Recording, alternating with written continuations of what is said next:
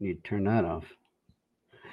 Jimmy Murphy here with Pierre McGuire on the Eye Test on the Sick Podcast Network, and we're ready for our first live stream. Turn up your volume. Because you're about to listen to The Sick Podcast. The Eye Test with Pierre McGuire and Jimmy Murphy. The Stanley Cup winning Colorado Avalanche. And after 22 years, Raymond Bourque! The sickest NHL podcast. It's gonna be sick. Hey, Jimmy Murphy, Pierre McGuire, back here on a live version of the Eye Test on the Sick Podcast Network. And uh, Pierre, lots of great feedback from our lot, uh, last episode with uh, Kent Hughes of the Montreal Canadiens. And that was a really fun one, wasn't it? It was, and we can't thank Kent enough. Number one, for his time, and number two, for how forthright he was. I thought his answers to the questions were fantastic, illuminating towards fans of the organization and about the organization, and also about the responsibility he had, has as a general manager uh, of an amazing brand, the Montreal Canadiens. For sure. And, you know, there were some really interesting tidbits he gave on uh, Yuri Slafkovsky, uh, Lane Hutson, I thought it was interesting. He says, yeah, we, we want him to turn pro. It's a great question by you. Uh, and, and, just a lot of stuff. He really got into it. And, you know, one thing, too, we love, and for people who haven't tuned in, you're just tuning in for the first time here. Uh, we love to let our guests have fun, Pierre. And I, I think that's one of the biggest things that we're proud of on this broadcast. And I could tell Kent was enjoying himself when you and I decided to think about doing this, and it was a, a, real work and collaboration between the two of us, one of the things we talked about was how much fun we wanted it for people to not only watch and listen, but to participate. Mm. And um, I think that's something we forgot about in our society is how to have fun. Yeah. And I think this is really important. Hockey's supposed to be fun.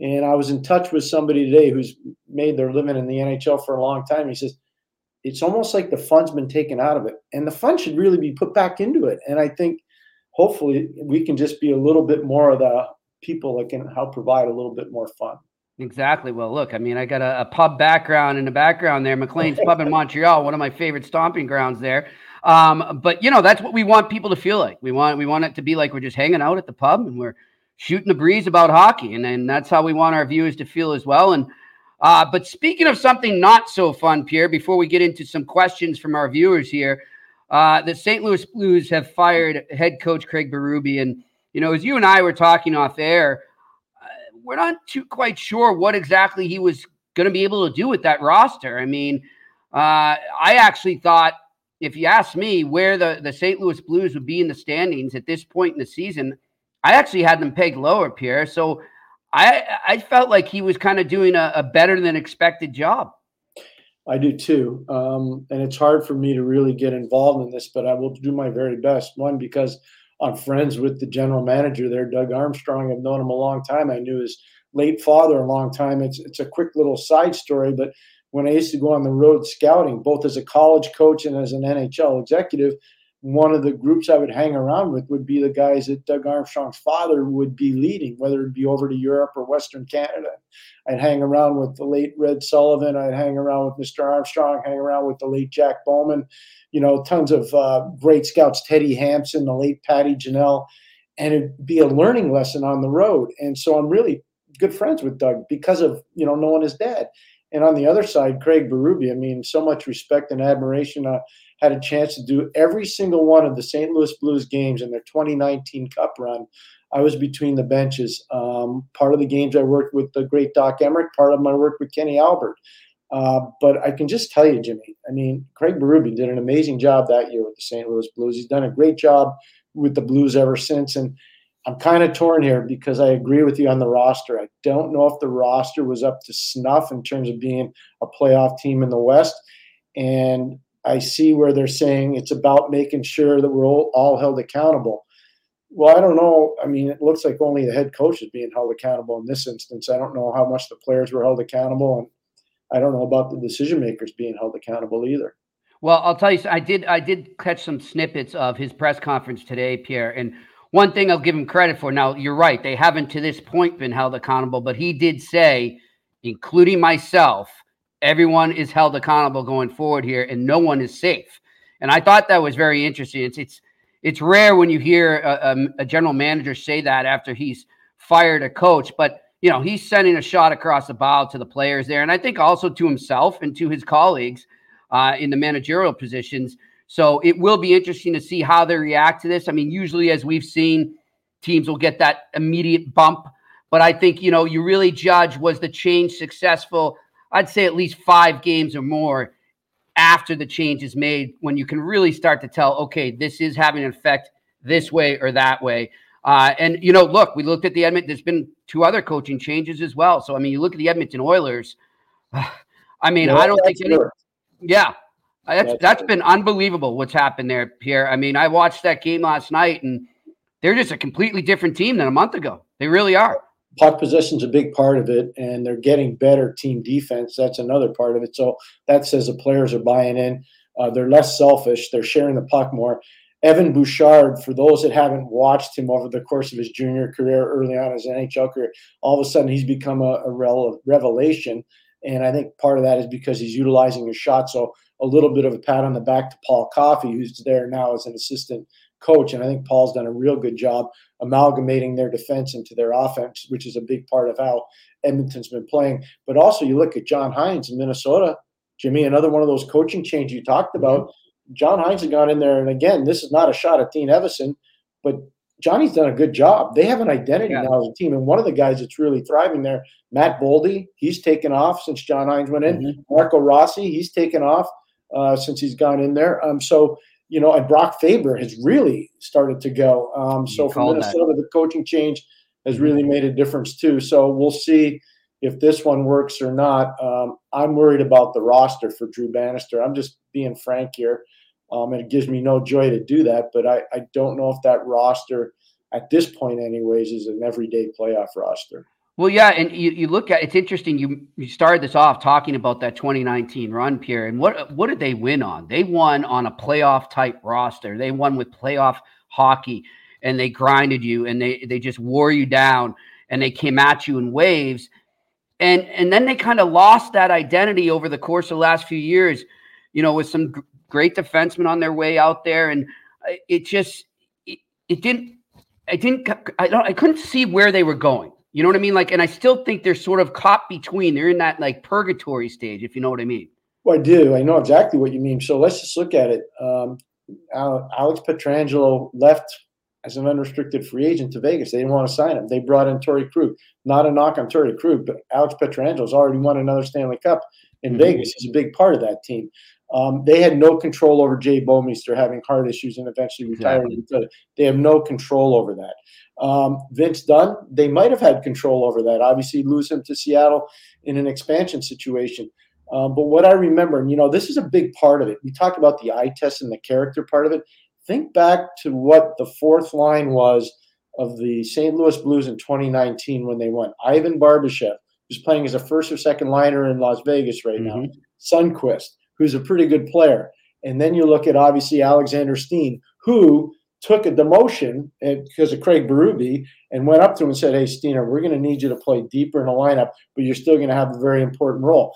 And that line made a massive difference, oh, yeah. especially winning a game seven in Boston. Much like when the Bruins won in 2011, Jimmy, if you remember the fourth line and what a mm-hmm. job they did. You think about Danny Paille, you think about Gregory Campbell, you think about Shawn Thornton you know, you don't need notes to remember that. That line made a massive difference. So yeah. you're going to win game sevens on the road. You're going to win Stanley Cup finals. You got to have those guys that pass the eye test. And St. Louis had a bunch of those guys then. I don't know if they have as many of them now, Jimmy. I just don't know. Yeah, it'll be interesting. And Pierre, before we get to some questions, was anything else you struck you from the games last night? It was a very busy night in the NHL. The Pittsburgh power play. And oh, that's right. They finally clicked. So, you know, I'm glad you asked me that because one of the things that's important, I do a radio show there every Tuesday at 3:30 Eastern Time with Mark Madden, who's you know an icon in the Pittsburgh sports scene, football and and UPET, uh, baseball and football and basketball, and obviously the Penguins. And he asked, "What, what would you do?" I said, "What I, the number one thing I do is Crosby would touch the puck every power play. He'd be in charge of the power play. Nobody mm-hmm. else would." I yeah. said, "If you look at just look at the Washington Capitals for years." For years and years and years, everything that happened on that power play, it happened through Nick Backstrom. I know people talk about Carlson, they talk about Ovechkin, they talk about Kuznetsov, they talk about Tom Wilson. Nothing happened on that power play. Nothing, Jimmy. Yeah. Unless it went through Nick Backstrom. So you watch last night, Jake Guentzel gets the first power play goal, puck goes through Sidney Crosby's stick. You know, you look at points, pucks from the point, boom, you get the puck back to the point, Karlsson shoots it, boom, it's on net, it gets in the finds its way to the back of the net because of deflection. The power play matters for Pittsburgh. They're playing in Montreal tonight. If they don't have a good power play tonight, they probably won't win. Yeah, for sure. And Montreal is a team we're going to get to a lot in these questions as I've been kind of taking a sneak peek at them as they've flown in here. And we appreciate the feedback we've had and the questions you have. So let's start with some of our Twitter questions right now. Uh, guys, why don't you roll up the first one? So Alex B. Smith, ooh, not a Montreal one, a different one. I did. This is Alex B. Smith, a friend of mine. He hosts the uh, Ice Guys podcast. For all you hockey betters out there, I highly suggest checking it out. 2 p.m. Uh, Monday through Friday. They do a great job teeing up all the games and giving you all the insight you need to do some hockey betting. But Pierre, what do you think of this? My Christmas wish list for the Blackhawks, since they won't move the two lumps of coal in net. Ouch. That we get, we get our gift in mid-May in the form of another number one overall pick. And a guy we've spoken about, here, Macklin Celebrini comes to the West Side. Oh, wow. Could you imagine a one-two punch of Celebrini and Connor Bedard? Well, it kind of goes back when you think about it. Crosby and Malkin, Fedorov and Yzerman, Lemieux and Francis. So you start setting up that dynamic duo, Sakic and Forsberg. You start to set up that dynamic duo down the middle. Mm-hmm. Uh, and it, it, part of the seven player profile, you need to have two dominant centers. You need to have a power forward. That's three. You need to have a specialist for it, penalty killer, face off guy, shot blocker. That's four. Then you need an elite puck moving defenseman. They have that in Seth Jones. And then you need obviously a real shutdown defenseman. I think eventually they're going to get that in Vlasic. But if you look at those Chicago Blackhawk teams that won three Stanley Cups through the early part of you know 2010 to uh, 2015, they had the seven-player profile personified. Yep. And so I think if they got Macklin celebrating in Chicago, there'd be a lot of celebrating on Madison Avenue. I'll tell you that it would be pretty wild. It would be something, but I don't, Pierre. I don't know. I mean, can you see them falling into that spot again? Well, a lot has to do obviously with the lottery. Um, yeah. And I think they're going to have some competition. Uh, you know, Columbus is obviously struggling significantly, mm-hmm. Um, and that's that's another area to look at and watch over. Uh, Anaheim's got to start to get going here, Jimmy. We both thought that Anaheim was on a bit of a run there, and then they've kind of tailed back a little bit. So yeah. that's that's a team to watch uh, going forward that would be able to compete potentially for that last spot.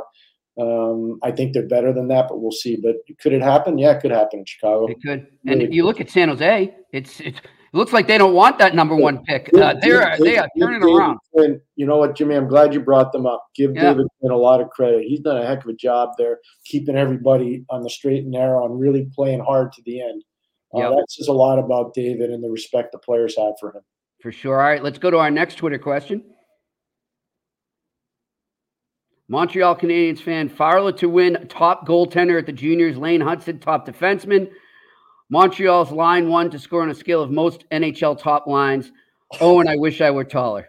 well, I, I, Fowler does have a chance to do it. We'll see long term whether he can do it. I, I, do think Lane Hutson has a legitimate chance to be the top defenseman uh, at the World Junior that's coming up in Gothenburg, Sweden. Uh, in terms of taller, let's not forget Kirby Dach's hurt. Mm-hmm. You know, let's not forget that. And you know, that's can the Canadians be bigger? Yes. Do I think they will be bigger long term? The answer is yes. Do I think the organization understands the need for size? I think Coach or Mr. Hughes told us that the other day. Yes. I yeah. He flat out said it. Bigger. Yeah. Yeah. So th- that'll be something I think they focus on, not just in the draft and free agency or via the trade market as well. And, you know, one thing, Pierre, that we should bring up too about that is I, I think that Kent Hughes and his staff, especially his scouting staff, have done a really good job of keeping tabs on prospects that were highly touted coming in, but have struggled a bit whether it be at the AHL level or the NHL level, as they they filtered into the league, and maybe teams get impatient. We've discussed this before, how teams sometimes give up too easily on kids, and they get impatient. And Hughes and his staff seem to always be there to pounce. And I think Kirby Dach was a, a great example of that. You know what? I love that you said that. That's a great point. Here's the other thing. Remember, Ken Hughes has a son playing at Ohio State, so he's watching tons of Big Ten games. Mm-hmm. He's got another son playing at Boston University, so he's a lot of, watching a lot of games on the East Coast. And Jeff Gorton has a son playing at Boston University as well, Jack.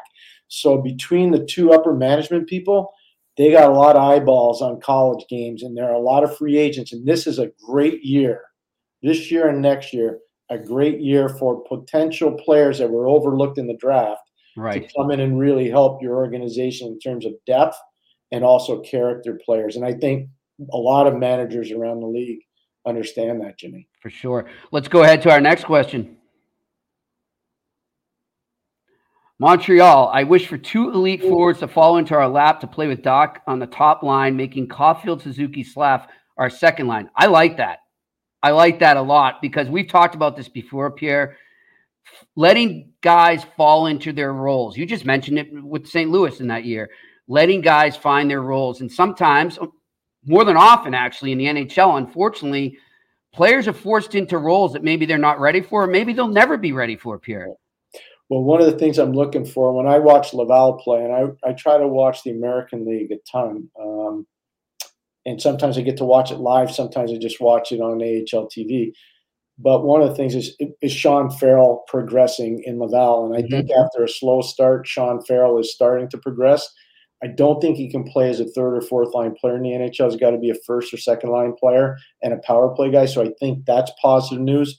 Joshua Roy is another one um, who's playing in Laval, and if they could get him going, I think that would be really positive. And let's remember now, I don't know if he qualifies as a top six forward, but Owen Beck, who's going to be a big leader for Canada at the World mm-hmm. Junior, uh, he's somebody that merits serious consideration. And I would not be surprised uh, to see where Luke Tuch comes in, the play, player at Boston University, who's really a true senior, who should be a junior in college but he's a year ahead because he left the development program early. He's a big, physical, robust guy. He's playing better under Jay Pandolfo uh, than he did under Albie O'Connell. So I think there's a lot of good stuff for the Kings. And this is one thing, Jimmy. I mean this. I think the Canadians will dip their foot into the free agent pool, whether it's out of major junior, out of Europe, or out of U.S. college hockey this year to make their team better as well long term. Yeah, I could see that as well. Next question. Oh, some Penguins. Here you go, Pierre. You were just talking about them earlier. Uh, the bottom six depth, they need support. Everything that is already going right with this team. A power play, we mentioned that already. Uh, and a cameo by Phil Kessel, even if it doesn't make sense. You know, nobody's talking about that, Pierre. So I want to get, we'll, we'll get to that in a bit. Why don't we address the first couple of questions there? Um, I think one of the things that they thought they addressed when they did their offseason acquisitions was when they went out and got Lars Eller I think mm-hmm. they thought they were going to stabilize the bottom six a little bit more. They let Ryan Poehling go. Obviously, he's doing great in Philadelphia. I think they thought Drew O'Connor, who played at Dartmouth College, would be more of a depth player for them in Pittsburgh. He's actually moved up, Jimmy. He's playing with Sidney Crosby some nights. He's playing with Geno Malkin other nights. Yeah. Um, you know, the acquisition of Reilly Smith, they thought probably would push people down. Um, so I think their bottom six is trying. They miss Noel Acciari. Yes. Um, you know, Noel doesn't get a lot of points, but Noel does a lot in that bottom six position. So that injury has set them back a little bit. I think when their roster is really healthy, Jimmy, I think they got a chance to fix that bottom six. Lars Eller is a big part of it. And how about Jeff Carter last night with two goals? He's been playing as a fourth line center. Yeah, I was happy for him. Well, I couldn't you know, be more. He, has been through hell down there. Oh, Jay, you know, you go back with a player for so long, and I, I go back to the 04 World Junior with Jeff, and yep. I just think so highly of him and the two cups that he won in LA and you know going to the final. People forget, you know, in Philadelphia, Mike Richards and Jeff Carter in 2010, everybody talked about Claude Giroux. Mm-hmm. Nobody really talked enough about Christopher Pronger, who was holding that defense up, and Mike Richards and Jeff Carter and what they meant. And so for me, I, I think of Jeff, and I know he's been taking a pretty good beat down there in Pittsburgh this year. I was so happy for him last night getting a couple goals. That was great. Yeah, I can tell you the uh, 2009 2010 Bruins remember that team well. Oh, do they ever? you, know, you know who remembers it really well? Cam Neely. He wasn't yeah. the president of the team then. Oh. I remember sitting in the stands with him at a morning skate, and even then, I was like, "Oh man, he might kill somebody." yeah. at the morning skate, he was angry. I just remember that, Pierre. And, you know, I'll tell you, too, if I'm not mistaken, Carter was injured for a few of those games as well, right during that playoff I run. don't remember. That's a few Yeah. days ago, Jimmy. I don't Yeah, that I think I remember because you know why? Because I remember actually just bumping into him in, uh, as a healthy or an injured scratch up in a press box and shooting the breeze with him. Really nice guy. Yeah, no, Um, gentleman. Real good. But I'll tell you, Pierre, you know, not to sidetrack, but Mark Recchi always tells me, he says, we don't win the Stanley Cup in 2011 if that doesn't happen in 2010, because that set the tone for us. And we were on a mission right from the second they walked off that ice in 2010. They said it in the dressing room that after the game, we're coming back, and this is what we needed to happen to win the cup. And they did. So sometimes teams need, uh, you know, kind of a slap in the face or just a wake up call like that. Yeah, no, that's fair. And the Krejci broken wrist too didn't help. Oh, yeah, that- obviously yeah. that was that happened right in front of me, and I was like, "Whoa, that's pretty nasty." Um, the other thing that happened just for the Bruins in 2011, and we're talking hockey, like two guys in Yep. McLean's Club in Montreal. Um, what I remember is the beginning of the year, the Bruins were overseas. They started, I think, in Belfast and They eventually did. ended up in Prague. And what's interesting about that is I think the Bruins were planning on having Tuukka Rask be the starting goalie that they season, were. Yep. and something went off the rails in Europe just a little bit. And there was this guy out of Burlington, Vermont. He's actually from Michigan, but out of University of Vermont. Tim Yep. Thomas, I think his name is right, Jimmy. I think. Oh, yeah. What a, he? I've never seen a goalie play the position of goal like a linebacker in football, like the way. Oh, he- yeah. He was- played like he was a linebacker. He really did. He really did. He was It great. He was it was great to see him uh, in the beginning of season too, when they brought all the guys back for the centennial celebration. But Pierre, I remember that uh, that Prague trip very well, and you're exactly right. Tuukka started the first game. I want to say they lost maybe five to one, four to one that first game. Switched over to Tim Thomas, and they never looked back. And and by the way, Pierre, I had a daughter nine months later, so that trip is very dear to me. Okay, I'm not going to go there. Prague was a very special place. But anyhow, uh, I- I'll tell you though, I remember Recchi, you know, when they talked about it, they had a, a Zoom session back, uh, I think it was in 2021 or, yeah, the 10 year anniversary. And they were reminiscing about that trip. And, and they said, you know, that really helped us bond. They started in Belfast, then they went to Prague. And uh, they said from there on, we we just became such a tight group, and you could see it as they as they went on through that season. Pierre, let's get the next question here. More top five draft picks. Well, yeah, we addressed that. That would be interesting, Marvin. And by the way, Marvin Matthews, a, a, a follower of mine, great guy. Uh, thanks for the question there. Yeah, and look, I, it's possible. I really do. I think it is. Pierre, the other thing too. So let's say they don't wind up via the lottery in a top five or via the standings, whatever. Kent still has a lot of things to use to trade into the top five, if I'm Yeah. not mistaken. And No, that's that's- something I'd keep an eye on as well. They've got ammunition. They've done a good job stockpiling ammunition. There's no question. In order to play in the game, you got to have a chip in the game, and I Yep. think the Canadians have a chip in the game or more than one. Um, and the other thing too is eventually you're going to see. I know the cap's going up, shockingly so, but good Mm-hmm. on the league and the Players Association for finding a way to get the cap to go up. Um, but there's going to be some wiggle room, I think, for some teams too uh, in free agency. So it's not just going to be about the draft this year. I think it's going to be about acquiring assets through free agency, college free agency, junior free agency, NHL free agency, internal development. It's going to be an interesting offseason. But for the Canadiens, could they finish in the in a pick in the top five? They could, hundred They percent. could. The one guy that nobody's talking about, and it's kind of weird. Cole Eiserman's really good, Jimmy. Yeah. He's really good. And yet he's not on USA, which I thought was very so- interesting. The one thing I would tell everybody if you get a chance um, to see the U.S. National Team Development Program U18 team, watch him play. All Mhm. he does is score, Jimmy. He, he doesn't do it. He just he scores. Yeah. He does. He scores. He's going to be going to Boston University. Wink, wink, nudge, nudge. Canes don't have any players there. it's their farm team now. It's amazing. and it's so ironic it's in Boston. Uh, and Shane, uh, we appreciate your comments there in the uh, in the comments section. Let's go to our next Twitter question. Ooh, that's going to be interesting. That- yeah, that, that's There's so much all we have outside of hockey, Pierre. To me, outside influences that influence whether that happens or not. Yeah, it's more than that too. It's contracts and everything else. But I, that would be music to the ears of Danny Briere and Keith Jones, who, by the way, we've given them numerous shout outs on the show. And John Tortorella, I think we talked about him on our mm-hmm. last show. What a job they've done in Philadelphia. Um, you know, I watched their game last night with Nashville, and I, I can tell you that they should have, if not for Juuse Saros, they win that game. I mean, Nashville pushed back and they hung in there and give them yeah. a lot of credit for that. But man, oh man, Philadelphia pushed the pace of that game. And, you know, again, we go back to something we talked about with Travis Konecny. Yep. Every game. I know. Every game. So I, I, was talking to a former NHL player before we came on, and we were talking about Konecny. He's going, like, he watched our show. And he says he's got. A, if they make the playoffs, he'll be in the MVP discussion. For sure, question he will. For sure, such a smart player too. And the other thing too, Pierre, like you know, we were saying, uh, we've been hearing, you know, Nick Seeler and Sean Walker's name kind of bantered about yeah. in trade rumors. I, why? I mean, why? Why would the Flyers do that right now? Everything's moving well. Everybody's on the same page.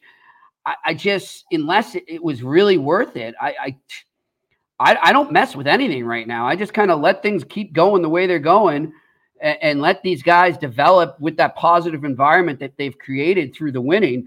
Um, I don't touch anything if I'm Daniel Briere right now. No, why would you? Cam York's really started to come too. Oh, gosh, I'm happy for him. He, he's he's really started to find his way. The young man at the University of Michigan. Um, and you look at the way Travis Sanheim has played most of the season. This is the best he's played. So good patience and, and good coaching. Brad Smith works with their defense uh-huh. uh, in Philadelphia, and I, Brad's a really good coach. He was a really good player, by the way, an undersized defenseman, elite puck mover, um, and he's been a very good coach for a long time in a lot of different situations. And you can see the respect he has with John Tortorella. Um, so I think Philadelphia's in a good shape. I, I, don't know why you would want to be in a rush to start moving guys around, but Michkov – you would take him in a second. Oh yeah, yeah that'd be unreal to get him over that fast. And I'm glad you brought up Sanheim there, Pierre. You know, over the summer he was almost dealt to St. Louis. Speaking of the Blues, remember that? Well, okay. Well, hold on a second. Kevin Hayes did get dealt to the Blues. Yeah.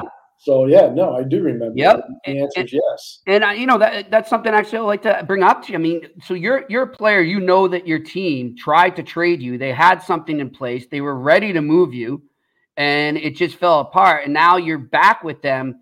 How awkward is that? And how do you get over that awkwardness when something like that happens? Well, I think it's just meeting, sitting down and being man to man. And I watched Scotty Bowman do this so well in Pittsburgh um, when I was working with him, and Bob Johnson too, the late Bob Johnson. They wouldn't play politics. They would bring you in, sit you down, and say, "Here's five things you're doing well, and here's five things you're not doing well, and let's fix the five things you're not doing well, and let's keep making those five things you're doing well. Let's just keep making them better. And if you answered back in a negative way, then they'd give it to you. Yeah.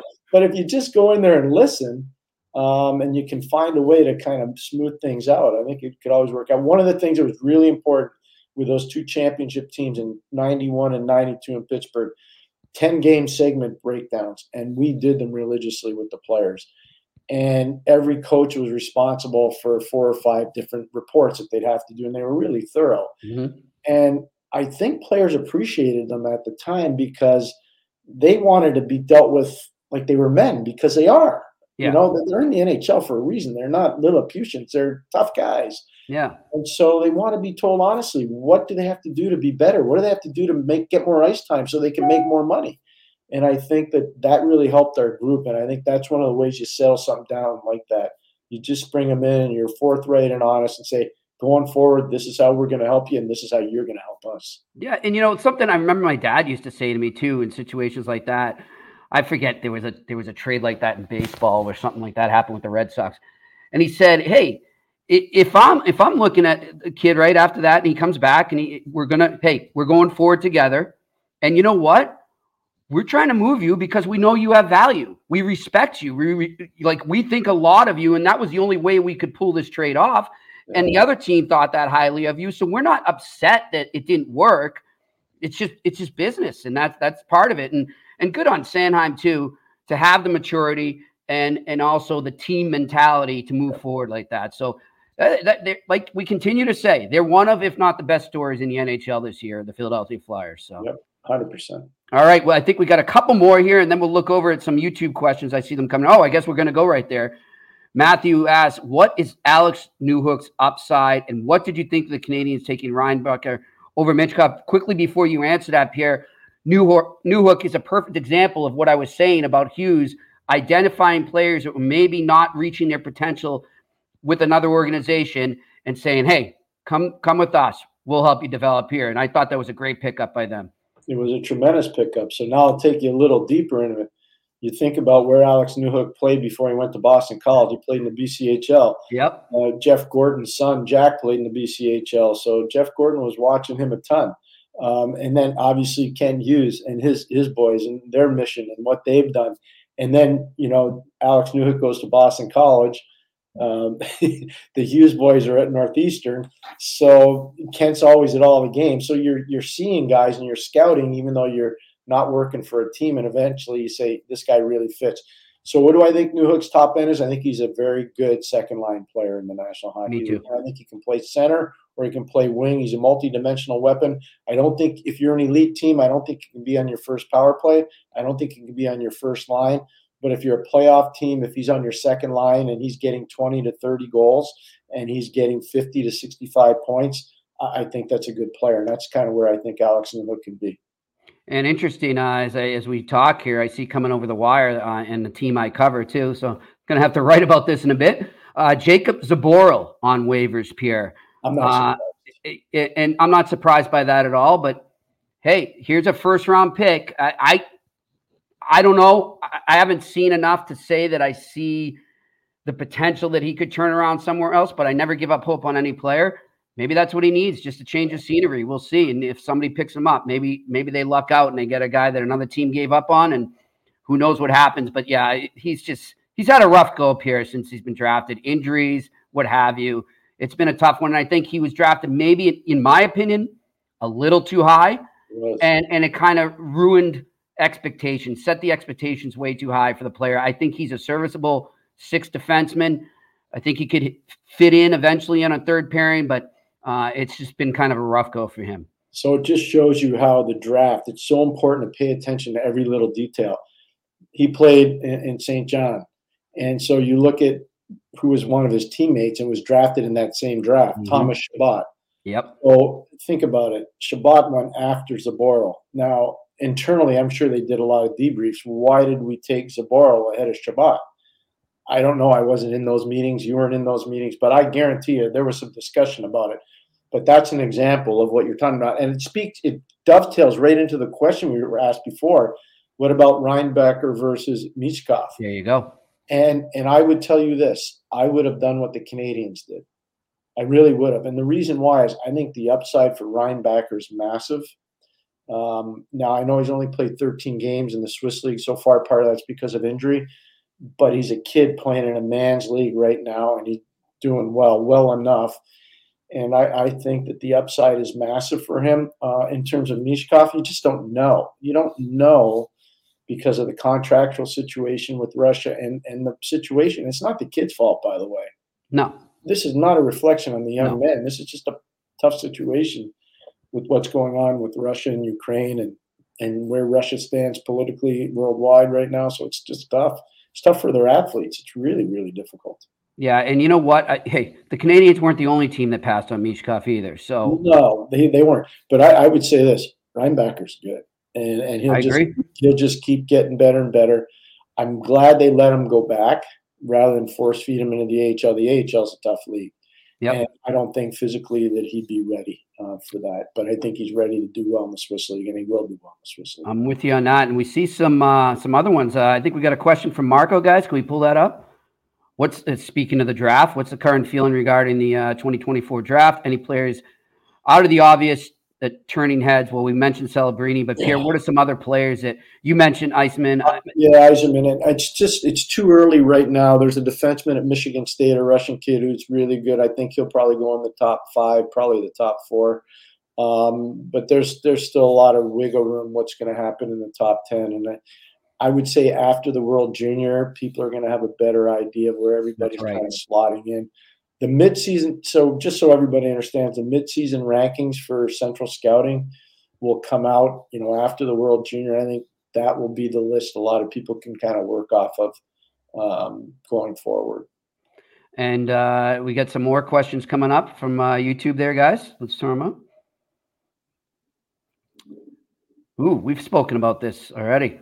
We'll get into this. And uh, well, he had a great night last night for sure. But what do you think of that, Pierre? I wasn't really, and I like Erik too. I remember when he's drafted 15th overall, the draft in Ottawa, and I said at the time, and I mean it sincerely, he was the fastest climber. Most people had him when the season started as a second round pick. Mm-hmm. And uh, hats off to Brian Murray, uh, the late Brian Murray, the general manager at the time in Ottawa, and, and, you know, smart what they were able to do by getting Erik. He was a tremendous player. Um, you know, 15th overall. But I was not a fan of this trade. I thought they were getting redundant with he and Letang, uh, two guys that virtually are the same. Mm-hmm. And I think it kind of threw things off caliber a little bit in, in Pittsburgh. Now, again, it's early. We'll see whether how it pans out. But right now, so far, it's been underwhelming. It's been underwhelming for the entire team, and I think for Erik, it's been underwhelming. I, I, I love the word you just used there, redundant. And you know, you and I kind of talked about this last night. It's just it's a tough fit, really. You know, and and it's it's not Karlsson's fault at ever. And by the way, you know, a lot of people think Karlsson's one dimensional, and you know, he definitely is more offensive. But as you were talking about his early days in uh, Pierre, that 2017 performance that got them the game seven how, against the Penguins. How about, how about the pass he made in the Bruins series? Oh, unreal. I mean, I, am telling you, passes in the history of the game. Honestly. Yeah, if they get past the Penguins and into the Stanley Cup Final that year, even if they lose, he's he's challenging to be at least second or third in Conn Smythe voting. He was a beast in that playoff, and I, that's when he won my respect because I really didn't think he had it in him, but he put a team on his shoulder, and I'll always respect him for that. You know, one of the things that's a great call, by the way, and I agree with that, Jim. I did all those games and uh, for NBC, and one of the things that impressed me about Erik, uh, I remember the Olympics in in Sochi, and Canada was just so good. You know, Babcock was a coach. He had a murderer's row of players. Carey Price was on top of it. He was in fuego it was no fun watching Canada play. They were just too good. Like nobody could even get to the net. But Karlsson was the one player when they played Sweden versus Canada in the gold medal game. Karlsson was the one player where you say, "Okay, this guy can hang. This yeah, guy can play," and he did. I never, none of us had a chance after the Matt Cooke injury where Matt stepped on him or his skate cut him. mm-hmm. I don't mm-hmm. think that meant to do it, but whatever it cut him, and I feel terrible about it. And I think everybody involved feels terrible about it. Karlsson was never really the same explosive skater. Yeah. He's been great, don't get me wrong, but that injury for him never allowed him to be as great as I think he could have actually been in all facets of the game, not yeah. just offense but defense as well. For sure, and I, just I want to get to this one question here uh, from from Matthew Cesar. We already answered one from him, but Pierre, he's asking what you think of Poutine. so in our house, I can tell you, our children were born in northern Quebec, Saint Agathe des Monts. My wife is from Saint Jovite, Quebec, which is north of Saint Agathe. Um, I've been there since 1965, so I've been there since I was four years old. I'm the only one in our house that doesn't eat poutine. So wow. I really can't, I can't answer that. Um, but I know that it's a popular uh, summertime dish for our family when everybody gets to congregate at our house up north. Um, but I think poutine's pretty good. I just, I haven't. My, never hit my, I'm not going to lie to you, Jimmy. My go-to, and they're not a sponsor, so I can say this with a clear conscience, is Saint Hubert Barbecue. Ooh. And it's, I like the half chicken uh, with the coleslaw and I'm with you french fries with the I love those. Here, it's funny that the poutine is is actually making it down into the states now. It's all over the Northeast, um, and especially you know I'm up in uh, I'm in Portsmouth, New Hampshire right now, and you know Pierre, you must know how many French Canadians over the years have always come down to Hampton Beach and Seabrook and Portsmouth, and uh, it it's just taken off. It's everywhere now. So it's it's it always it just reminds me of my Montreal connections for sure. Every time I see it on a menu. Are you a poutine man? Have you? Been- oh, I'm a huge poutine man. And you know what I love? I'll tell you too. We got McLean's in the background there too. A little bacon in it too, because I'm a big bacon okay. guy. So okay. not exactly healthy, but uh. there's no way to eat poutine healthy. It's just not a healthy meal, but it's delicious. Um, so yeah, let's go to our next question. What do we got here, guys? Okay. I I, am fine right now with the way they're going. As we mentioned, size size needs to be a focus. Um, and I, as Kent Hughes said flat out on the show the other day, it is a focus going forward. So I'm okay with it, Pierre. Um, I know though, based on the history in the city of Montreal and all the championships they had, and, and the storied franchise that it is, it, it's starting to feel a little impatient amongst the fan base there and some of the media. So I get it, I understand it, but I would just urge patience. I really would. So I like the rebuild that they're doing so far. Um, to me, the big there's a couple things. One, they need to get bigger. Jimmy, you nailed that. You were spot on. They yep. need to get bigger, and they understand that internally as an organization. So Slafkovsky was a big step forward on that. The acquisition of Kirby Dach was a big step forward. That Kaiden Guhle uh, is just starting to scratch the surface. Kovacevic, Jayden Struble, they're starting to get bigger. You can see that. But but here's the one thing and I talked about it with Kent, and you could see there was some energy there when I asked him the question about winning and losing in Laval. Mm-hmm. And right now, they're not winning in Laval. And that's not good because no. if you're going to create a dynamic internally of having high organizational standards and being successful, you're going to start winning at the American League level. So that winning attitude becomes infectious in the organization. I think that's something to watch in the rebuild that get gets addressed, whether it gets addressed at the trade deadline this year or in the summer through free agent acquisitions or bringing in better minor league players.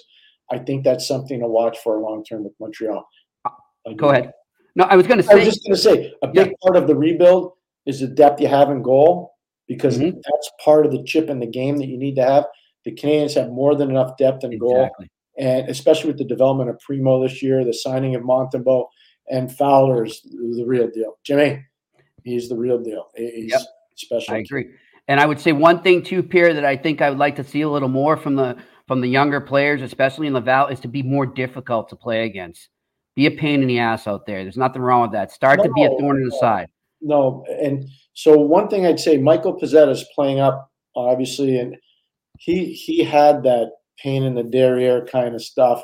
Arber Xhekaj had that kind of the pain in the derriere kind of stuff. That's how he got his opportunity in the NHL. He's down in Laval now.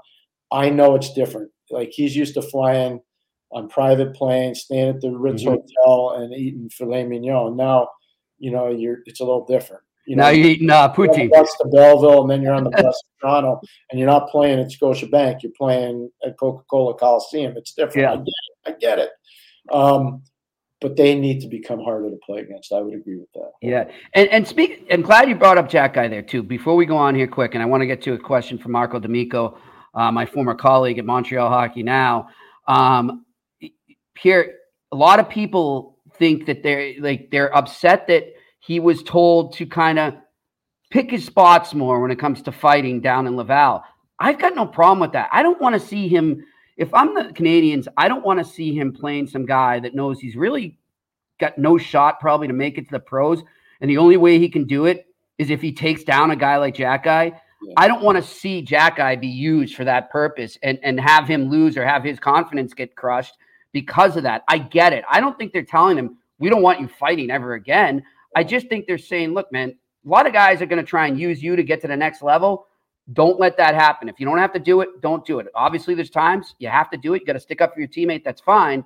But don't just do it for the sake of doing it like they're trying to do. I, I think that's well said. I don't even have to add on that. I completely agree. The biggest thing for me, for Arber being down there, defend hard, clear the crease hard, move the puck hard, take away gaps in the neutral zone hard. Be mm-hmm. hard, like you said, be a pain in the area. The fighting stuff, he knows how to do that. Yeah. don't worry about that. He knows how to do that. Work on the other stuff. Exactly. Really. Exactly. Well, let's go to that question from Marco D'Amico right now.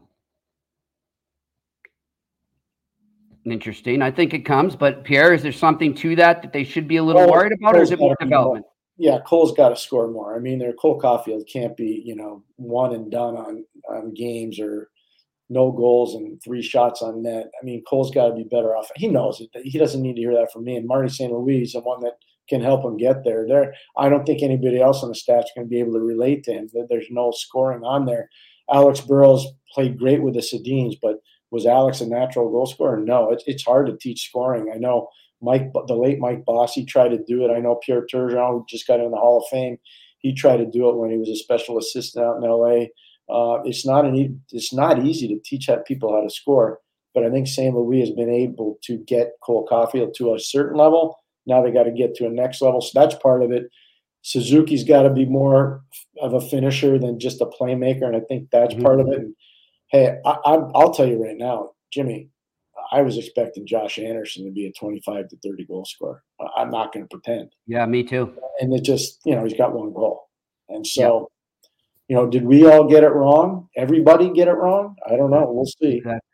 With with Cole, I want to say Pierre too. One of the things I've noticed too, and he had it when he first came up, and you know, he was it was almost seamless.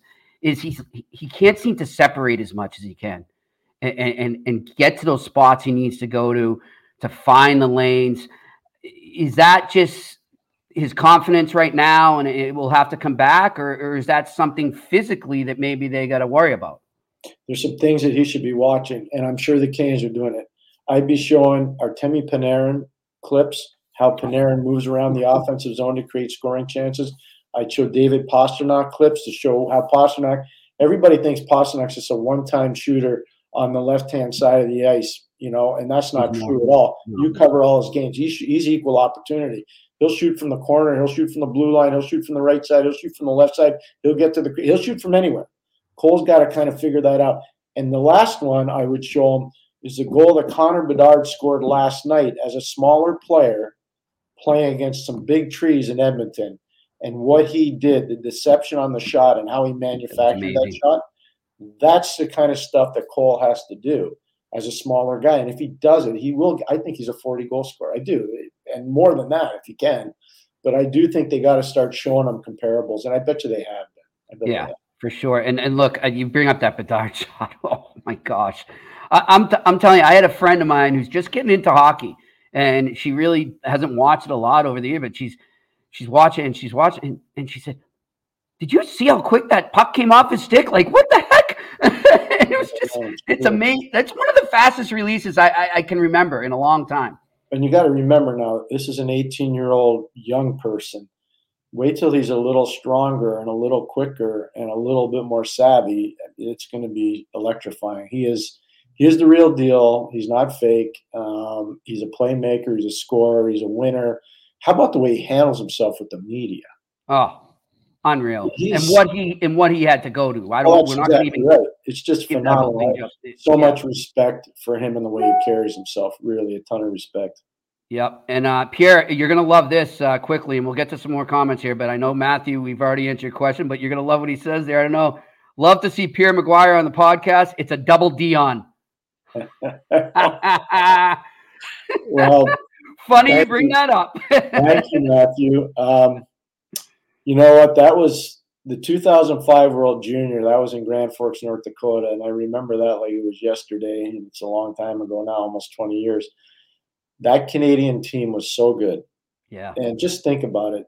One line was Corey Perry, Patrice Bergeron, Sidney Crosby. I mean, you had Jeff Carter and Ryan Getzlaf. You had Mike Richards. I mean, if you look at it, it was a murderer's row of players. Uh, Shea Weber was on the back end with Dion, and they were playing tons of minutes together. Braydon Coburn was on that team.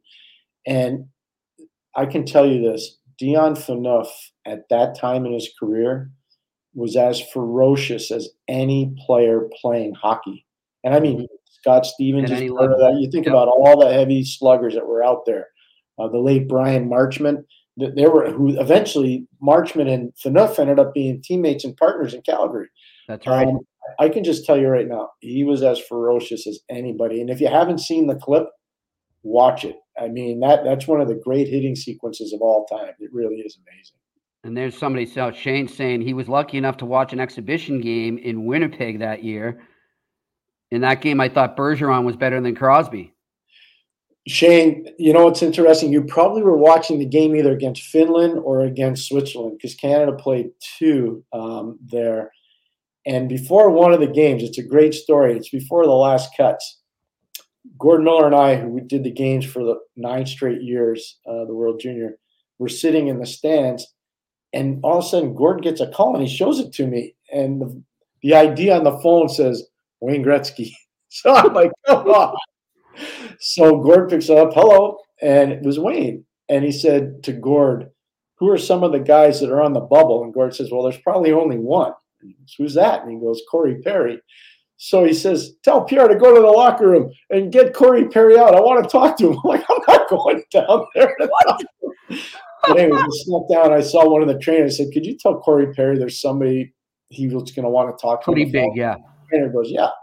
So Wayne talked to Corey Perry and he says, Hey, you're like the leading goal scorer in the Ontario Hockey League. You should not be on the bubble here. Get out there and start scoring. and he did. I think he might have had two or three in that last pre-tournament game. You'd have to look it up.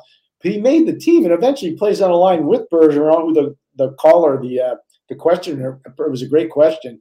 And and Crosby, that's the line. Wow. Bergeron, Crosby, and, and Perry. And they yeah. just rough shot over the tournament. They just yeah. That was insane. Well, I said I, Gretz calls up and says, "Who's on the bubble?" Let me talk to him.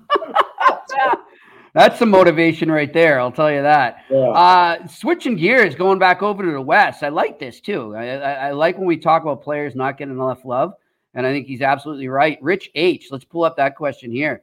Pierre Casey DeSmith, real pleasant surprise in Vancouver. I completely agree. I am not surprised at all, Rich, and thank you so much for that question. So Casey is a tremendous story.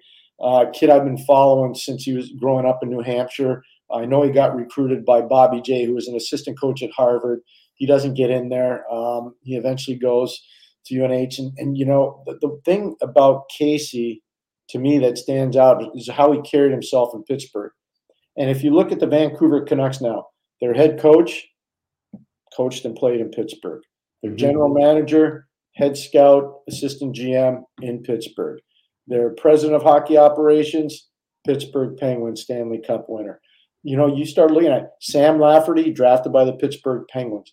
You start looking at that roster, it's a lot of Pittsburgh influence, and Casey's part of that. And then the reason why Casey's so great, I think, is because of the kind of person he is. He's an amazing, amazing guy. So Jacques Cloutier, it's probably a name that doesn't resonate with a lot of hockey fans. Jacques Cloutier was one of the best backup goalies I ever saw. I remember. He never complained, took a bazillion shots every day. Guys could hit him in the head and he would laugh at them. He was an amazing, amazing gentleman to be around. He was a great goalie coach forever in Colorado and also in Buffalo. And guess what? Casey DeSmith reminds me of that. He really does. That's Casey's great. been that's high praise. Had a great career. He's a great person. I couldn't be happier for him. And, and it's good. I think it's helping Demko. I really do having them there. Well, Thatcher, so here's the thing about Thatcher. Thatcher's an amazing athlete playing goal. So yep. he's getting more. Ian Clark's the goalie coach in Vancouver, and he's got a long track record of working with Roberto Luongo and, and people like that. Good, mm-hmm. really good goalies that have had great careers. And what I would tell you is, is that um, Thatcher comes from an amazing athlete. His mother was an elite athlete. His father was an elite athlete. So Thatcher comes from his athleticism, um, obviously through birth. But uh, he is an amazing hard worker and he's extremely coachable. I love it. A question I missed, and I apologize, Frank. Can we pull that one up, guys? I don't know if you see it uh, about the Habs trading a D man for a forward. Uh, mm-hmm. Do you think that could happen, Pierre? Oh, I think anything can happen in this rebuild. I really do. it. The one, if you were to say and do a tail of the tape, what's the one thing the Canadiens have an abundance of that they can afford to maybe move? I'd say defense. And yep. part of why I'd say that, Jordan Harris is hurt right now. You know, they just got David Savard back.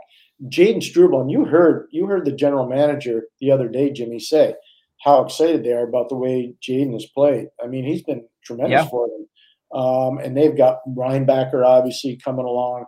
Um, they've they've Arber Xhekaj who's down in the American Hockey. They, have got a plethora of depth. So I could I see that happening? The answer is yes. Could I see a goalie being moved?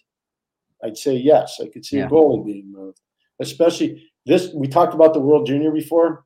Let's uh-huh. just say it comes down to Augustine and Fowler splitting for the Americans, splitting the games, and then we'll see who eventually plays better. I still think Fowler needs another year of college before he comes out. But let's say he goes there and is sizzling. Who okay. knows? You never know. You don't know. But I would say they leave him BC for one more year to learn from Greg Brown and Mike Ayers. Mike Ayers is a goalie coach there. He's done a fantastic job at BC. So again, I look at it; it's it's a good balance. And Montreal's got depth in key positions. I would. That's where it's just going to go. I said that's not by accident that, that where their depth is, because no. I mean defensemen. Are in high demand all the time. I look around the NHL right now, how many teams are looking for a defenseman and how hard it is to find. So you, it's so great that you're bringing this up. So we've got 32 teams in the National Hockey League right now, and now we're talking about another level of expansion. Defensemen don't just fall off trees. No, they're hard. Like elite defending defensemen are hard to find. They're really yep. hard. Um, I look at Colorado and, and I think about when they won the cup a couple years ago, and you look at that defense, and they were stout. Like you know, Makar and Toews and Josh Manson and Sammy Girard, they were stout. Bowen Byram hardly playing yep. because he was concussed. You look at it now; they still got a lot of the same people back. I know Sammy's going through some stuff right now personally, but at some point he'll be back. Um, they're good for a reason. Everybody talks about the firepower, but they're good because they, they got some sandpaper on the back end. They're hard to play against. And, and then look at we brought it up a couple times, Vegas too. You know the Redwood Forest with those guys. Listen, Kelly McCrimmon. I can, we could sit here for hours and go over what George McPhee and Kelly McCrimmon have done in Vegas, Jimmy. They have done yeah. a masterful job with their scouting staff. You can't be a small defenseman and play there. I'll, I'll, I'll give you one. I know how much George McPhee really liked Nate Schmidt. He's a guy that signed him in Washington, mm-hmm. undrafted player out of the University of Minnesota. And when he had a chance, he brought him to Vegas. And he was part of that initial Vegas team that went to the Stanley Cup final. They didn't win, they lost to Washington. And then Nate Schmidt moved on to Winnipeg, and he's had a very nice career as an undrafted player. He's had a fantastic career. But I think about it now, and I'm going, why would they have done that? And then I look at their defense year in and year out. Yeah. They're all trees. They're yeah. massive trees back there. that. It's crazy. So there's one. So every team has an identity. Their identity on defense is big. Yeah. It's big guys. They're big guys. Yep, and that's what that's what wins in the playoffs. And uh, thanks, Real Deal Prime, there saying he subscribed. Want to remind everyone there, hit that subscribe button, hit that like button. We really appreciate it. Uh, and we've really enjoyed gaining the, the followers over the past few weeks here. Uh, what else we got here? I think we I think we've covered some Pierre, you know. But I want to ask you a question right now, uh, my own question here, Pierre. And you know, I'm going to take it back to the team I cover right now. If you're the Boston Bruins, what's your biggest need right now? Great question. If I were asking Santa for a present, I were Donnie Sweeney, I would ask him for a center iceman that could Me manufacture too. points. Mm-hmm. I'd ask for a slick center iceman that can manufacture points. Yep. And that keeps everybody kind of in the roles they should be. And you said something to me off the air, and I'll say it here, Pierre. I'm sure you won't mind, but you know, I, I was telling you how a lot of fans were like, what are they doing? Because you know, they've got some guys out. Pavel Zacha is out right now, and then McAvoy in the back. And so they move Morgan Geekie into the number one line there as the number one center. And he'll be there tonight when they play New Jersey Devils. And, and fans are flipping out like, what the hell are you doing, uh, Jim Montgomery? And and you you said it perfectly. They're protecting Charlie Coyle.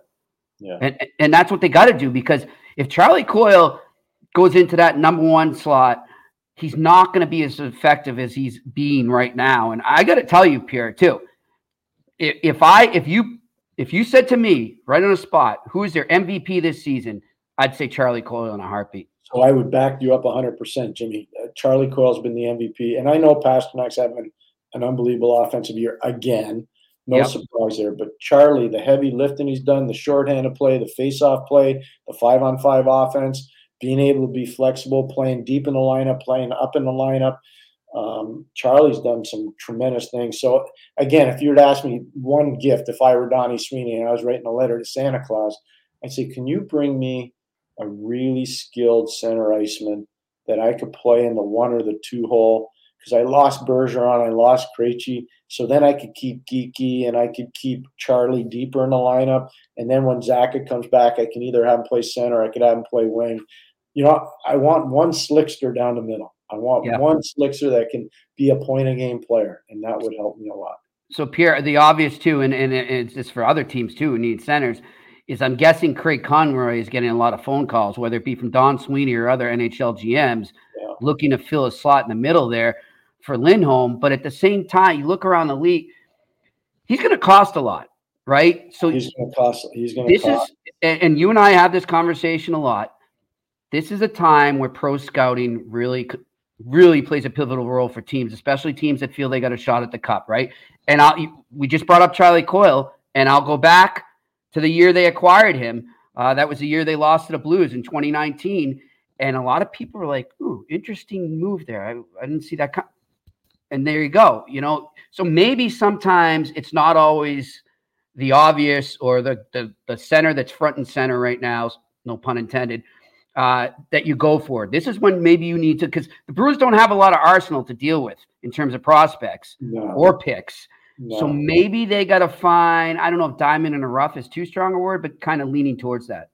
Yeah, I think they were hoping for a little bit more out of Fabian Lysell mm-hmm. you know, offensively. That hasn't happened yet. But uh, again, he's still young. So you look at it and you give him a fair chance to develop a little bit more. Um, Mason Lohrei, by the way, I think you got to be excited about oh, him, yeah. a young man out of the Green Bay organization, the USHL, and, and obviously um, at Ohio State. The best part about his story, he's the only player born in the state of Louisiana. I know that's ever made the national hockey. The only one to score.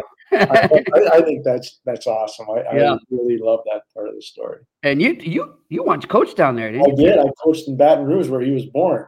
That's it was St. Louis's farm team. I'll never forget it. I was uh, I had just uh, been let go in Ottawa because we had uh, a managerial change, and I was actually going to go coach in Europe. Um, mm-hmm. I had a very nice opportunity to go coach in Europe, and I got a call from Mike Keenan and Bob Berry, who were running the St. Louis Blues, and they said, "Look, we're putting a farm team down in Baton Rouge, and um, it's an important thing for us because they didn't have a lot of prospects. They had a lot of NHL players that were really good. They didn't have a lot of prospects." And they said, uh, "We'd like you to go down there and, and, coach for us." And I said, "Yeah, you know what? Let me think about it." And I called Scotty Bowman up, and he said, "You should go do that. It's a, it be a good thing for you." So I, I went down for a year. I loved it there, and the kids that I had a chance to work with, Shane Hnidy made the National Hockey League. Oh wow! Um, and he played for a long time. And I had Shane and coached against Bruce Boudreau for a lot of games. We played, I think, 16 or 18 times that year against Biloxi, Mississippi. Um, it was awesome. I loved that whole experience of trying to help make players better and riding the bus and dealing with the trainers and the injury. It, it was just, it was eye opening and it was really fun. It was really interesting stuff. I see this comment here from Rich H, uh, and I agree with him uh, Jim Rutherford and Patrick Allvin doing a great job there in Vancouver. Pierre, you, you and I have spoke about this a couple times. Look, uh, to me, Jim Rutherford is one of the greatest hockey minds of my lifetime. I think in the job he's done wherever he's been. I know you you respect him as well, Pierre. What do you think of what they've done over there? Oh, I think they've done a great job. The first thing they did, and this is not a knock on Bruce Boudreau, that obviously got replaced by Patrick and Jim but hiring Rick Tocchet, and I remember a lot of the pundits weren't happy about that. They were no. ripping, they were ripping them apart, and I was like, no, he's a really good coach. I I had the privilege of coaching him. Uh, I've had the privilege of watching him coach uh, as an assistant coach and as a head coach in, in Arizona in particular. Um, Rick's an amazing hockey guy. He really is. And, and adding Adam Foote and Sergei Gonchar. We talked about Gonchar and what he's done for that. That's defense. right. Don't forget Adam Foote as well and Mike there and so they've got a heck of a coaching staff. But what I like about their defense, um, you know, obviously Tyler Myers and Nikita Zadorov are big guys. Another Pittsburgh tie-in is Ian Cole. I didn't even think of Ian. You That's know, Stanley Cup winner. So, you know, I don't know how much this has been brought up or if it's even been brought up, but they're the Pittsburgh Penguins West. Yeah. You know, Teddy Blueger's there too. You yep. know, Casey DeSmith. More and yep. more guys come on. Yep. Um, and maybe this year, anyways, one of the best stories that we haven't talked about yet is Brock Boeser. Oh, Brock Boeser tied for the league lead in goals. Jimmy, I'm just going to tell you, this is one of the most quality people in the National Hockey League. And I'll give you a quick story.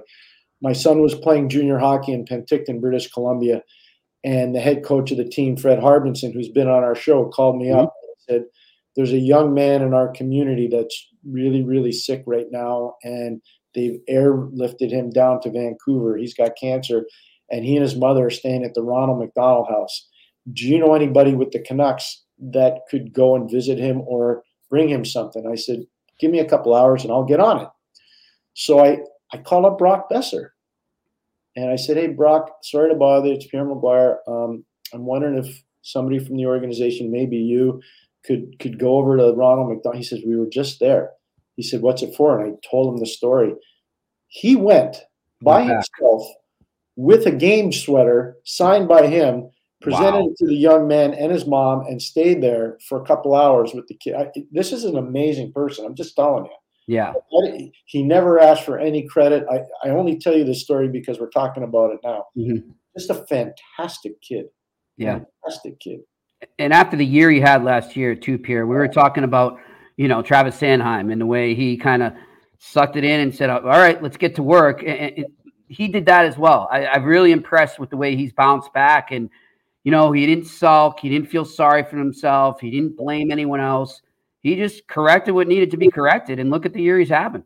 Yeah, no, I agree. That's that's great. And uh, you know what? Hockey's great. I love celebrating the stories of the really honorable people in the game because there's so many honorable people in the game that never. You know why we don't celebrate them? Because they don't talk about themselves. Well, they don't. Yeah, they don't ask for it. They don't ask for it. They They, just do it because they want it. for somebody, you don't have to tell anybody about it. You know what I mean? And that's how these guys live their lives. And I have so much respect for the way a lot of these guys carry Yeah, themselves. It's true. I mean, no offense to any other pro sport, but I, I think No. when it comes to charity and working with kids that are sick, hockey players are the best. I mean, I love it, especially that around this time of year too with the How about when they holidays. go to hot, like you're in Boston, I grew up in Montreal. You see the visits that the teams put in. They go Ah. to see the children at the hospital, and you know it's just amazing. And and I got, you know, I just want to tell you, the other day you spoke so eloquently about Tony Granato, and we'll leave Mm-hmm. it on this one. Tony's watching the shows, and um, I've been in touch with Tony a fair bit, and um, Good. We, we joke with one another. and We're kind of having some fun. Um, but he's battling. He's ready to battle. He's got the gloves off, and anybody that watched him play, or anybody that knows him knows he's full on ready to go. Yeah, I'm, Yeah. Pierre, I want to mention too. Sadly, another uh, former player, Kelly Chase, announced uh, yesterday that he's going to be fighting cancer as well. So we we wish him the best there. Um, and Pierre, you know, before we go here too, and I, I know you were close to him and you were there uh, with his family when they honored him in the Hall of Fame. And it was three years ago today uh, that Pierre Lacroix passed away, and I know he meant a lot to you. So we're we're Yeah. thinking of the Lacroix family today for sure. Well, that's really nice of you to bring them up. Um, had the privilege of coaching Eric and Martin at uh, St. Lawrence University, and uh, I'm so excited to watch Pierre Lacroix's grandson, um, who's playing out in the Null right now for a team that David Clarkson, the former NHL player, is one of the owners of. He'll be playing at Boston University as a goalie, but um, the Lacroix, their dinner that they had in memory of their father at the Hall of Fame, and the and the NHL players that were there. Um, Mhm. It was overwhelming. Raymond Bourque was spectacular. Pierre Denis Savard. Uh, it just it, Michel Goulet. It, it was Jimmy. It was amazing. Oh, I to love be, you. uh, there and to, to hear what these men had to say about Pierre Lacroix. Really, it was amazing. That's a good name you brought up there, Pierre. I love Michel Goulet. We got to get him on uh, on this podcast. Oh, he- sometime. He'll, he'll come on anytime.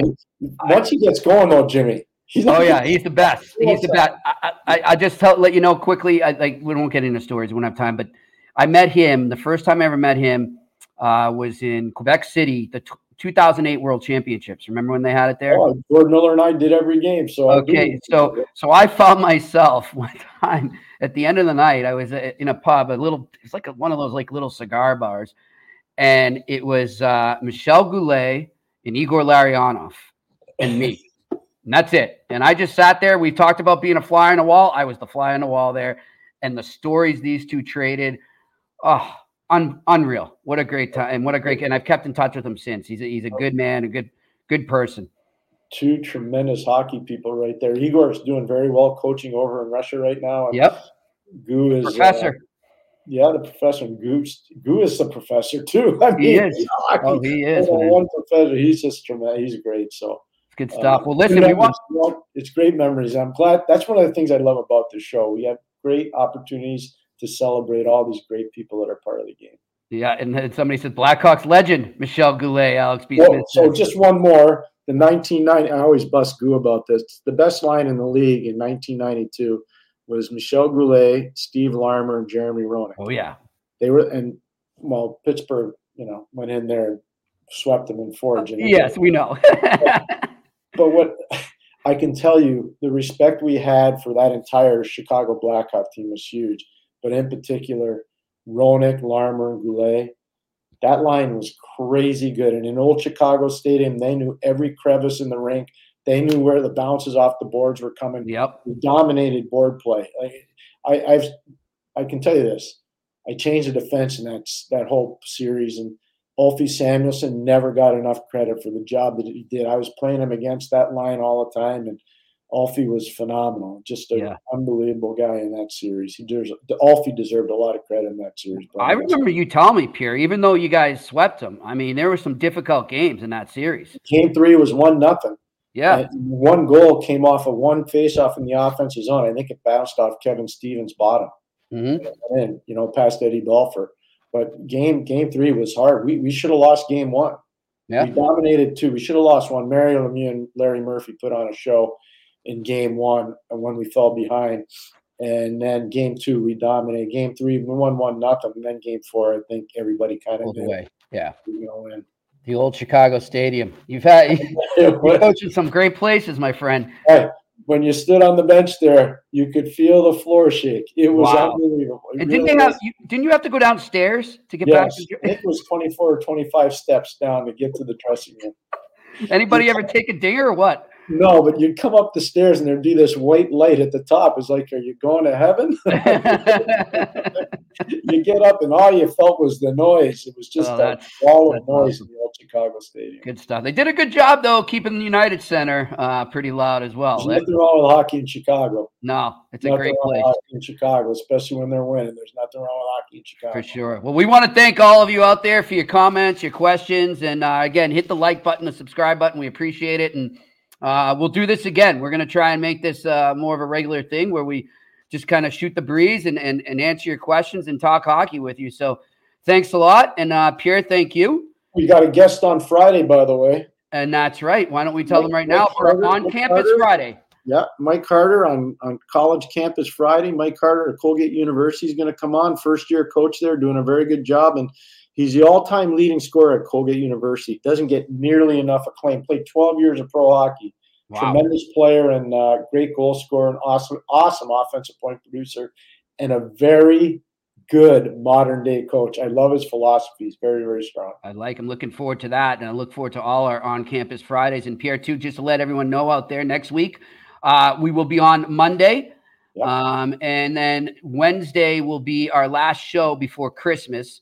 Uh, so I think we're going to take that day to kind of tee up the uh, the World Juniors Yes. uh, over in Sweden. We'll give our predictions, our scouting reports for that, and I can't wait for that, Pierre, because I know how much that tournament means to you. So Uh, I really look forward to talking World Juniors with you on that episode. it's just you know I, I was talking to my wife the other day jimmy not to get too uh, melancholy and i said the one thing that i loved more than anything was being able to go to the world junior every year Yeah. and to watch the players and to watch the coaches and to know this was going to be the next wave of great players and great coaches coming in the league and you know you watch alexander ovechkin as a 16 year old you see sidney crosby score a goal in Helsinki as a 16 year old, the youngest Canadian player to ever score a goal in a World Junior tournament. I watched Ryan Suter and Zach Parise in Halifax in 03 carry the skate sharpening machine out of the Halifax arena. I mean, I can go down the line in, in 04. uh, Zach Parise held the American bus. First time they ever won World Junior goal was 2004 in Helsinki. John Hynes was an assistant coach. Mike Eaves was the head coach.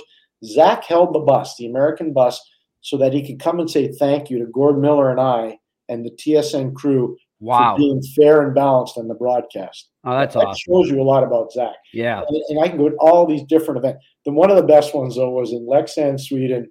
It was a Jonathan Toews Carey Price shootout performance against the Americans. Oh, yeah. The Jonathan, if you have never seen it, and I said it at the time, I don't think Mario Lemieux or Wayne Gretzky could have done at the same age what Jonathan did in that Mhm. tournament, and especially in the shootout situation. And I got back and I was expecting both guys to give me a hard time. and and I saw Mario not long after, and he goes, "You're right, probably Yeah. couldn't." Wow. and and Gretz always deferred and was like, "Yeah, no, you're right on." Yeah, Just such he's such a gentleman, but yeah. Yeah, it is, and it's great. And you know, Pierre too, and I, I got to thank you too, and and you and Gord. I mean, you guys helped. Kind of, I, I guess the word would be, I guess, build. You you you helped build that amongst American fans because, you know, for a while it really wasn't getting enough love in the states. Yeah. Um, but as you guys continue to do that and, and fans caught on, and then of course, thank, thankfully, the NHL Network would pick up your feed. Uh, it was something. And, you know, I, I love turning people on to that tournament. Even if they're not hockey fans, they always love it. It's they, they can feel the passion. If you're a sports fan, you will love the World Juniors. And uh, I look forward to talking about that next week with you. Way to go, Jimmy. That's really All right. well said. Way to go. Sounds good. And we want to thank our production crew as well here at the Sick Podcast Network. And by the way, I want to thank Tony Marinaro, who uh, he, he does his show on the Sick Podcast Network every Monday through Friday at 10 o'clock. Check it out, 10 p.m. Uh, and they focused in on our Kent Hughes interview, him and Eric Engels the other day. Really gave it a lot of love and broke it down. So thanks to Tony and Eric for uh, for the love they gave us in that episode, and uh, thanks to all of you out there for the love you're giving us right now. We will talk to you on Friday on On Campus Friday here on the Eye Test. See you then. And that's a wrap. Hope you don't miss us too much until next time. Follow the eye test with Pierre McGuire and Jimmy Murphy on YouTube, Facebook, Google Play, and Apple Podcasts.